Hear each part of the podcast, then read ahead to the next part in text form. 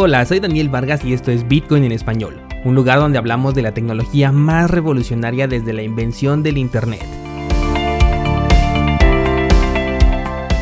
¿Crees que estoy exagerando? Ponte cómodo y déjame ser tu guía en un camino sin retorno, el camino a la descentralización.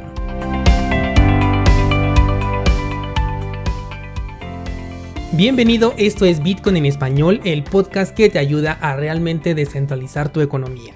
Hoy es viernes 14 de agosto de 2020 y quiero hacer énfasis en esto de descentralizar tu economía, porque es algo que realmente muy pocos están haciendo en el sector. La gran mayoría de contenido sobre Bitcoin y criptomonedas que veo siempre comienza eh, primero con una embarrada de qué es Bitcoin y después brincan de inmediato a cómo invertir en Bitcoin.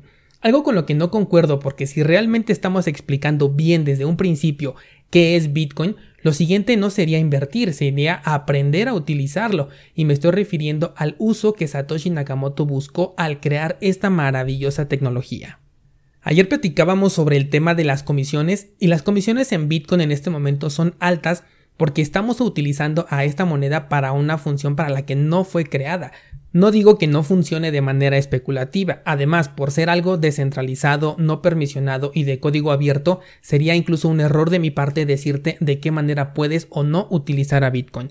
Pero a mí me gusta la idea de siempre tener primeramente claro el objetivo de la existencia de esta moneda o de esta tecnología y posteriormente ya verlo ahora sí como un activo especulativo, pero solamente esto en un segundo término. De hecho, creo que de aquí parte eh, lo que estábamos comentando el día de ayer, de que cuando Bitcoin nace comienza una carrera por crear miles de proyectos similares en lugar de comenzar el desarrollo sobre la tecnología que ya está probada y que es funcional. Y es que el tema de las comisiones no es un error por parte de Satoshi, sino que es que no estaba pensado para ser un activo especulativo. Yo me imagino que Satoshi pensó que todos nos pondríamos a minar Bitcoin con nuestras computadoras, pero no se imaginó que estaríamos pagando con dinero fiat por él, y peor aún que lo usaríamos como acelerador para acumular papel moneda. Entonces, este podcast del que me siento orgulloso, la verdad, mantiene siempre esta línea, esta base sobre la que fundamenta Bitcoin es esto, Bitcoin soluciona esto. Y por supuesto también se puede ganar dinero, pero esto ya es una eh, función adicional. Lo he repetido en diversas ocasiones, tenemos una oportunidad enfrente para poder ganar dinero fiat a través de Bitcoin y de ninguna manera lo voy a desaprovechar ni sugiero que lo hagas.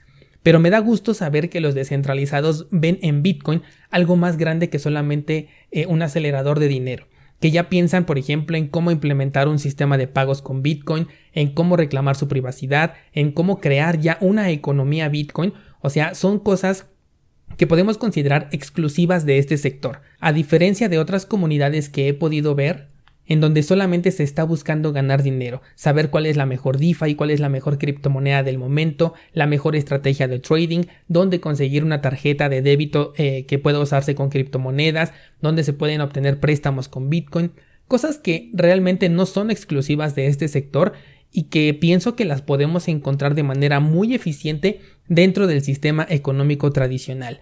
Es por eso que a los miembros de esta comunidad les he llamado descentralizados, y el día que tú veas que estoy abandonando esta filosofía y me pongo a ver a Bitcoin con ojos de signo de dólar, házmelo saber para retomar el camino y que esto sea lo que nos distinga, ¿de acuerdo?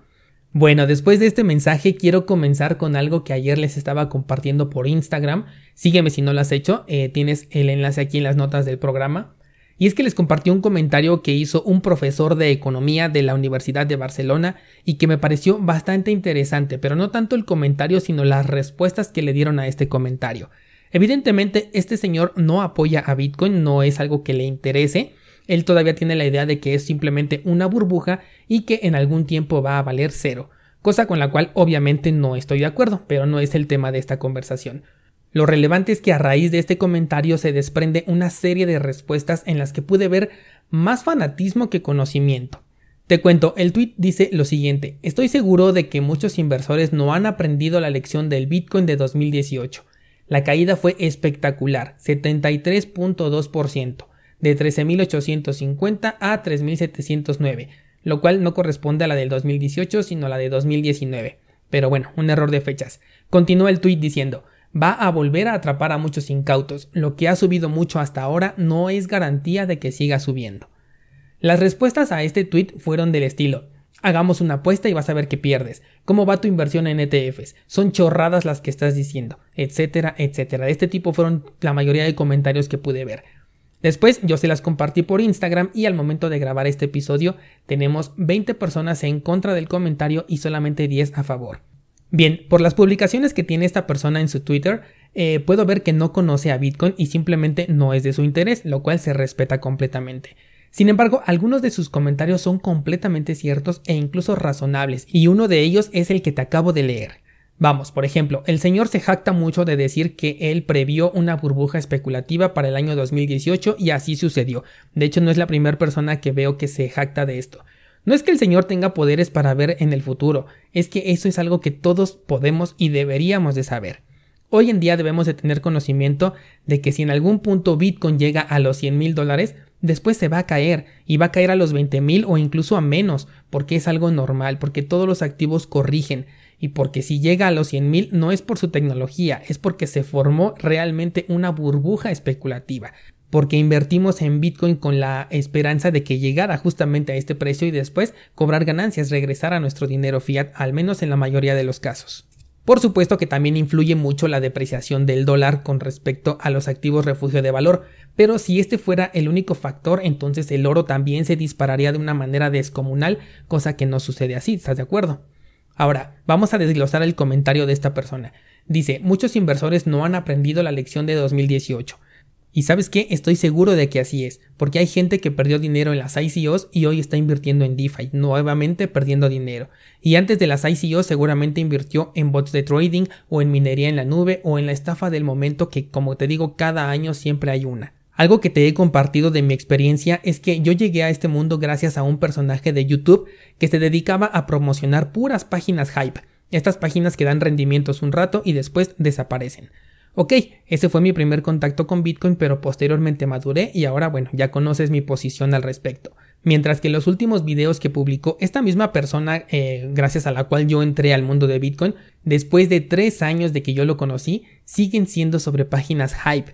Y seguramente es porque le funcionan, porque ya hay una comunidad, porque se aprovecha de los novatos que apenas vienen entrando a este sector y como él ocupa mucho estos enlaces de referidos, pues obviamente le va súper bien. Pero lamento decir que esto no es invertir en Bitcoin, esto es generar o crear una pirámide de inversión. Y a pesar de esto ha tenido pérdidas y las ha compartido directamente en videos, pero sigue invirtiendo en ellas. Eso quiere decir que es una persona que no ha aprendido de los errores del pasado. Lo siguiente que dice este tweet es que va a volver a atrapar a muchos incautos. Por supuesto que sí, esto es algo normal, igual que en Forex sucede cada año, miles de incautos caen presa de esa mercadotecnia que te dice que te vas a volver rico solamente invirtiendo 10 dólares en la bolsa de valores. Con Bitcoin también va a haber muchos incautos, sobre todo aquellos que no escuchen Bitcoin en español, que van a querer entrar eh, ya en precios muy altos, van a querer entrar por encima de los 20 mil a los 50 mil, qué sé yo, van a entrar prácticamente en los máximos históricos. Gente que eh, todo el tiempo escucha Bitcoin pero nunca le hace caso y el día que escuche que llegó a 50 mil, ese día va a querer invertir y obviamente este va a ser un incauto que eventualmente va a perder dinero, pero estos son necesarios dentro de un mercado, de cualquier mercado. Si todos supiéramos que en determinado punto deberíamos de dejar de comprar, ¿a quién le estaríamos vendiendo nuestras criptomonedas, nuestros activos, nuestros metales, lo que sea? Si no hay una persona eh, novata que cree que el precio va a seguir subiendo, ¿a quién venderle esto? Recuerda que la única regla de los mercados es que toda compra corresponde a una venta. La última parte de este tweet dice, lo que ha subido mucho no es garantía de que siga subiendo. Ok, nosotros tenemos fundamentales. Es una reserva de valor, es una moneda limitada, el dólar se está cayendo, pero ¿alguno de nosotros sabe el futuro? La verdad es que nadie. Si mañana, por ejemplo, Donald Trump anuncia que ya tiene la vacuna del pangolín y la van a comenzar a distribuir así como dijo Rusia, el dólar se puede fortalecer y puede hacer que el movimiento alcista de Bitcoin se retrase otro par de años o incluso puede generar una caída, porque ¿a dónde se va a ir esta inversión? Pues a las farmacéuticas, sobre todo a aquella que haya desarrollado esa vacuna. Entonces tenemos fundamentales que sustentan una hipótesis de que el precio va a subir, pero no podemos darlo como un hecho irrefutable. No tenemos ninguna garantía, tal como dice este señor, para decir que el precio va a seguir subiendo. Lo que tenemos solamente es una especulación nada más. Igual mañana Satoshi Nakamoto quema el millón de bitcoins que tiene y el precio podría desplomarse. Puede que solo sea una caída eventual como lo hemos platicado, pero estamos en un punto en el que confiamos que en cualquier momento el precio de bitcoin comienza su carrera alcista y un evento como este podría cambiar completamente el escenario. Estamos viendo cómo un factor u otro podrían hacer que este evento se retrase. Entonces, no encuentro la verdad fallas en la lógica de este señor. Lo que dice es completamente correcto y aplica no solamente para Bitcoin, sino para cualquier acción, metal, índice, divisa, commodity, lo que sea. Nada puede subir infinitamente y si lo hace, entonces ahí es donde está esa burbuja más peligrosa. De hecho, si después de que Bitcoin suba un 1000%, por poner un ejemplo, desde su punto más bajo, si no corrige, es ahí donde hay que comenzar a preocuparse, porque el hecho de que se desplome es lo que nos debe de dar la seguridad de que ya hay gente tomando ganancias, de que el mercado está respirando. Así que yo espero que ningún descentralizado se sorprenda de ver nuevamente una caída del 80 o 90% después de que alcancemos un nuevo máximo histórico o incluso tocando el máximo anterior de los 20.000. No hay nada que nos garantice que después de llegar a los 20.000 va a seguir subiendo. ¿Qué tal si hace un doble techo y nuevamente se regresa a los 3.000? No lo sabemos. Así que aún con el desconocimiento que tiene esta persona en temas de Bitcoin, es notable que no tiene desconocimiento en temas de economía y de finanzas porque efectivamente las cosas que está diciendo son completamente normales y aplican para cualquier mercado, Bitcoin incluido. No quiero quitarte las ilusiones, lo que quiero es que vuelvas a poner los pies en la tierra y recuerdes siempre que el dinero que metiste en Bitcoin es porque estás dispuesto a perderlo y por algo se dice esta frase, o en su defecto este dinero no lo necesitas por lo menos en los próximos dos años. Quería comentar esto en un Instagram Live pero apenas me siguen ahí como 300 personas, entonces el alcance iba a ser más pequeño y el mensaje considero que es bastante importante, así que eh, decidí mejor hacerlo en este formato que además se queda aquí para muchos años en el futuro. Cambiando de tema, la semana pasada te dije que le íbamos a dar un espacio los días viernes a la caída de alguna DeFi por semana y te lo dije con la total confianza de que voy a tener material cada semana para poder hablar de ello. Y mira lo fiel que es DeFi que efectivamente el día de ayer nos despertamos con la noticia de que un token de finanzas descentralizadas había perdido el 90% de su valor en un par de horas y se quedaron miles de dólares atorados. Jam es el nombre de este proyecto que pasó de valer 159 dólares a nada. Esto después de que se encontrara un bug en la programación de los contratos inteligentes. Tanto la gobernanza como el dinero que se queda en la tesorería había quedado bloqueado y no tenían forma de poder acceder a él. Cabe mencionar que el CEO de Shapeshift ya había considerado a Jam como una estafa públicamente antes de este incidente, y aunque el término no es adecuado, al menos para definir lo que ocurrió en este caso, lo que sí hizo es poner en riesgo el dinero de muchos inversionistas. Aparentemente no hubo pérdidas porque no se perdieron los tokens, pero imagínate que tú tenías un millón de tokens que ahora no valen nada. Simplemente te quedas ahora con tus corcholatas y a ver quién te las cambia. La acción que tomaron fue solicitar a las ballenas e inversionistas que recuperaran la gobernanza comprometiendo sus propias recompensas en un fondo común que milagrosamente funcionó. Aquí la pregunta lógica es por qué salvaron a este hombre ahogado los inversionistas. Bueno, simplemente porque era mejor una posible solución a futuro que un impago completamente confirmado. No creo que haya participado alguien que no tuviera una posición dentro de esta DeFi como un acto benevolente. Los que participaron, los que ayudaron a que se restableciera este, esta gobernanza fueron obviamente inversionistas que ya tenían dinero ahí en riesgo. Después de que muy contentos salieron a decir que no se perdió ningún token, aunque no se habló mucho de la depreciación, dijeron que el desarrollo de YAM 2.0 ya estaba en proceso. La verdad es que cuando leí esta nota me fue imposible no, eh, no reírme de esto, y es que ya están amenazando con volver por más de tu dinero. Y no quiero que se malentienda, yo sé que cuando sale un producto o un proyecto es posible que muchas cosas no funcionen, pero la gente yo opino que no tiene por qué financiar tus experimentos, estarás de acuerdo, al menos que sea ya una inversión privada en la que, bueno, ya hay un completo acuerdo.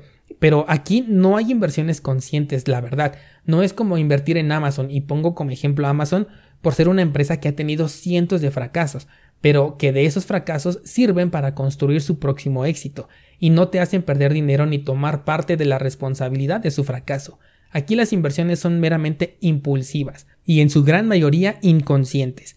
Obviamente esto hizo saltar a los detractores de DeFi y buscar pretextos o una forma de deslindarse para aquellos que han promocionado esta clase de productos aparentemente descentralizados. Lo que pude ver es que tenemos que irnos acostumbrando a leer o escuchar frases del tipo yo nunca lo promocioné, nada más me saqué una foto con el nombre del proyecto, siempre dije que era riesgoso, tenías que hacer tu propio análisis, etc. Pero sobre todo me interesé por un comentario muy popular que sostiene que este proyecto fallido era apenas un experimento, y de esta manera se entiende que justifican dicho fracaso.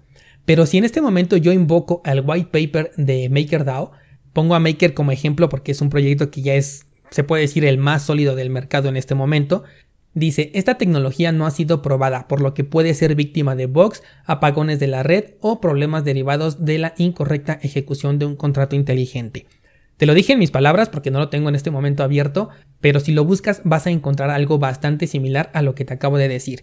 Y yo me pregunto, algo que no ha sido probado, ¿con qué nombre se le conoce? Pues como un experimento, ¿no? Así que no veo ninguna diferencia entre un proyecto que ya lleva más tiempo y un proyecto que acaba de salir, porque ambos están vulnerables a exactamente lo mismo, un bug o un error en la programación del contrato inteligente.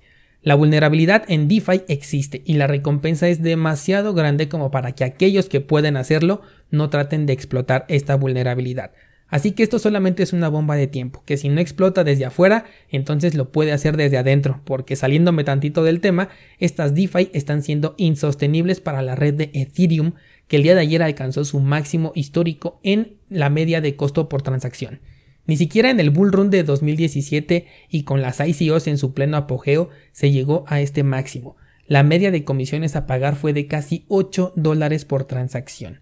Como solución, Vitalik sugiere quemar la tarifa base obtenida para que los mineros no se estén peleando por esta comisión, lo cual no me parece una verdadera solución, sino simplemente un parche. Así de delicadas las cosas con DeFi y con Ethereum en estos momentos. Así que informado ya estás descentralizado, toma muy bien la decisión de dónde meter tu dinero y mándame tus preguntas por Instagram porque el lunes tenemos sesión de preguntas y respuestas en donde voy a responder todas tus dudas. Que pases un excelente fin de semana.